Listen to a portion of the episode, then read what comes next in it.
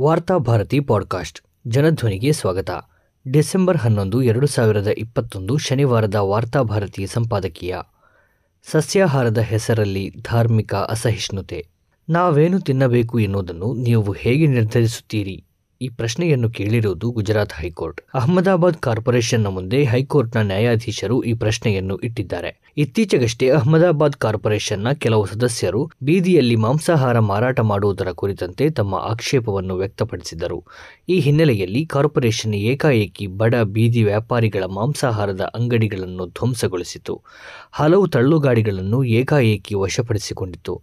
ಇದರ ವಿರುದ್ಧ ಬೀದಿ ವ್ಯಾಪಾರಿಗಳು ಹೈಕೋರ್ಟ್ ಮೆಟ್ಟಿಲೇರಿದ್ದರು.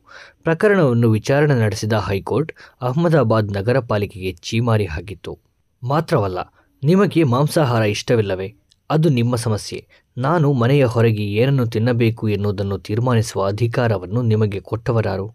ಇಂದು ಮಾಂಸ ತಿನ್ನಬೇಡಿ ಎನ್ನುತ್ತೀರಿ. ನಾಳೆ ಮಧುಮೇಹಕ್ಕೆ ಜ್ಯೂಸ್ ಒಳ್ಳೆಯದಲ್ಲ ಎಂದು ಕಬ್ಬಿನ ಹಾಲಿನ ಮಾರಾಟ ನಿಷೇಧಿಸಬೇಕು ಎಂದು ಒತ್ತಾಯ ಮಾಡಬಹುದು. ನನ್ನ ಆಹಾರವನ್ನು ನೀವು ಹೇಗೆ ತೀರ್ಮಾನಿಸುತ್ತೀರಿ ಎಂದು ಪ್ರಶ್ನಿಸಿತ್ತು. ಮಾತ್ರವಲ್ಲ, ವಶಪಡಿಸಿಕೊಂಡಿದ್ದ ಎಲ್ಲ ತಳ್ಳುಗಾಡಿಗಳನ್ನು ಮರಳಿಸಬೇಕು ಎಂದು ಆದೇಶಿಸಿತ್ತು.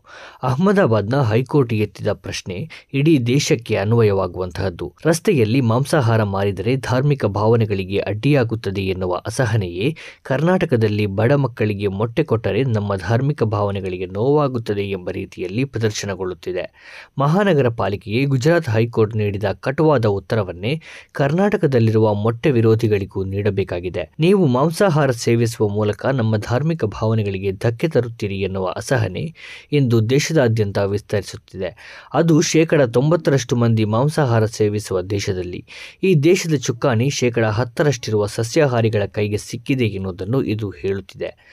ಈ ದೇಶದ ಬಹುಸಂಖ್ಯಾತರ ಭಾವನೆಗಳನ್ನು ನಾವು ಒಪ್ಪಿಕೊಳ್ಳಲು ಸಿದ್ಧರಿಲ್ಲ. ಅವರ ಆಹಾರ ಪದ್ಧತಿಗಳನ್ನು ಗೌರವಿಸುವುದಿಲ್ಲ ಎನ್ನುವುದನ್ನು ಈ ಸಸ್ಯಾಹಾರಿ ಧಾರ್ಮಿಕ ಅಸಹಿಷ್ಣುಗಳು ಬಹಿರಂಗವಾಗಿ ಸಾರುತ್ತಿದ್ದಾರೆ ಮತ್ತು ತಮ್ಮ ಉದ್ದೇಶವನ್ನು ಅವರು ಬಹುಸಂಖ್ಯಾತ ಮಾಂಸಾಹಾರಿಗಳ ಮೂಲಕವೇ ಸಾಧಿಸುತ್ತಿರುವುದು ವಿಪರ್ಯಾಸದ ಸಂಗತಿಯಾಗಿದೆ. ಈ ದೇಶದಲ್ಲಿ ಮಾಂಸಾಹಾರ ಎನ್ನುವುದು ಒಂದು ಆಹಾರ ಪದ್ಧತಿ ಮಾತ್ರವಲ್ಲ, ಅದು ಕೋಟ್ಯಂತರ ವ್ಯವಹಾರಗಳನ್ನು ನಡೆಸುವ ಒಂದು ಉದ್ಯಮ ಕೂಡ ಆಗಿದೆ. ಈ ಮಾಂಸಾಹಾರವನ್ನು ಹತ್ತು ಹಲವು ಬೃಹತ್ ಉದ್ಯಮಗಳು ಅವಲಂಬಿಸಿಕೊಂಡಿವೆ. ದೇಶದ ಹೈನೋದ್ಯಮವನ್ನು, ಚರ್ಮೋದ್ಯಮವನ್ನು ಪೊರೆಯುವಲ್ಲಿ ಮಾಂಸಾಹಾರಿಗಳ ಪಾಲು ಬಹುದೊಡ್ಡದಿದೆ. ಇಂತಹ ಸಂದರ್ಭದಲ್ಲಿ ಬೀದಿ ವ್ಯಾಪಾರಿಗಳು ಮಾಂಸಾಹಾರ ಪದಾರ್ಥಗಳನ್ನು ಮಾರಬಾರದು ಎನ್ನುವವರು ಪರೋಕ್ಷವಾಗಿ ಈ ದೇಶದ ಅರ್ಥವ್ಯವಸ್ಥೆಗೆ ಕೊಡಲಿಯೇಟು ಹಾಕುತ್ತಿದ್ದಾರೆ. ಈಗಾಗಲೇ ಲಾಕ್ಡೌನ್ನಿಂದ ಬೀದಿ ವ್ಯಾಪಾರಿಗಳು ಸರ್ವನಾಶವಾಗಿದ್ದಾರೆ.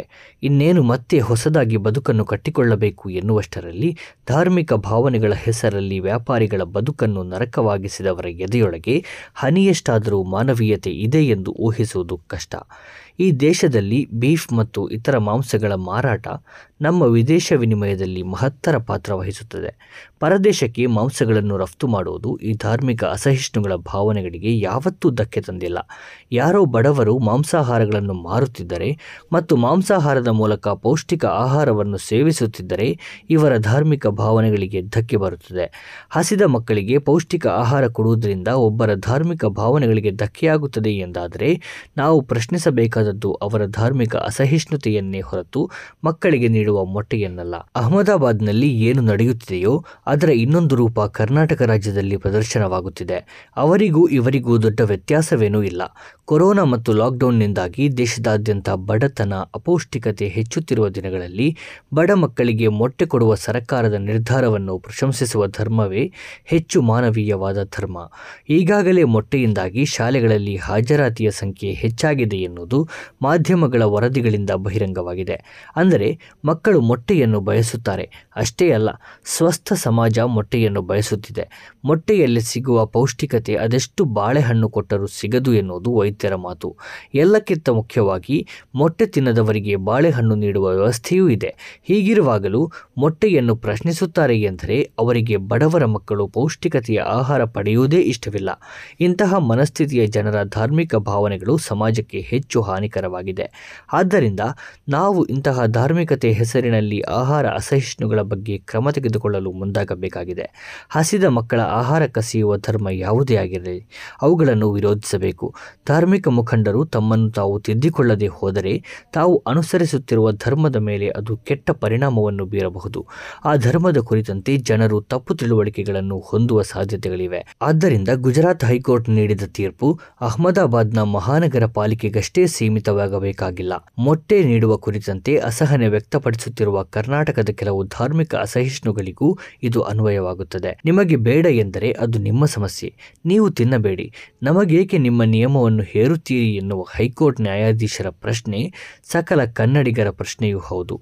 ಇತರರ ಆಚಾರ ವಿಚಾರಗಳನ್ನು ಗೌರವಿಸುತ್ತಾ ನಮ್ಮ ಧರ್ಮವನ್ನು ಅನುಸರಿಸುವುದು ಭಾರತದ ಬಹುತ್ವಕ್ಕೆ ಶೋಭೆ ತರುತ್ತೆ ತನ್ನ ಧರ್ಮ ನಿಷೇಧಿಸಿದ್ದನ್ನು ಇತರರೂ ಸ್ವೀಕರಿಸಬಾರದು ಎನ್ನುವುದು ಸಂಕುಚಿತ ಮನಸ್ಥಿತಿ ಮಾತ್ರವಲ್ಲ, ಸಂವಿಧಾನ ವಿರೋಧಿ ಮನಸ್ಥಿತಿಯೂ ಕೂಡ.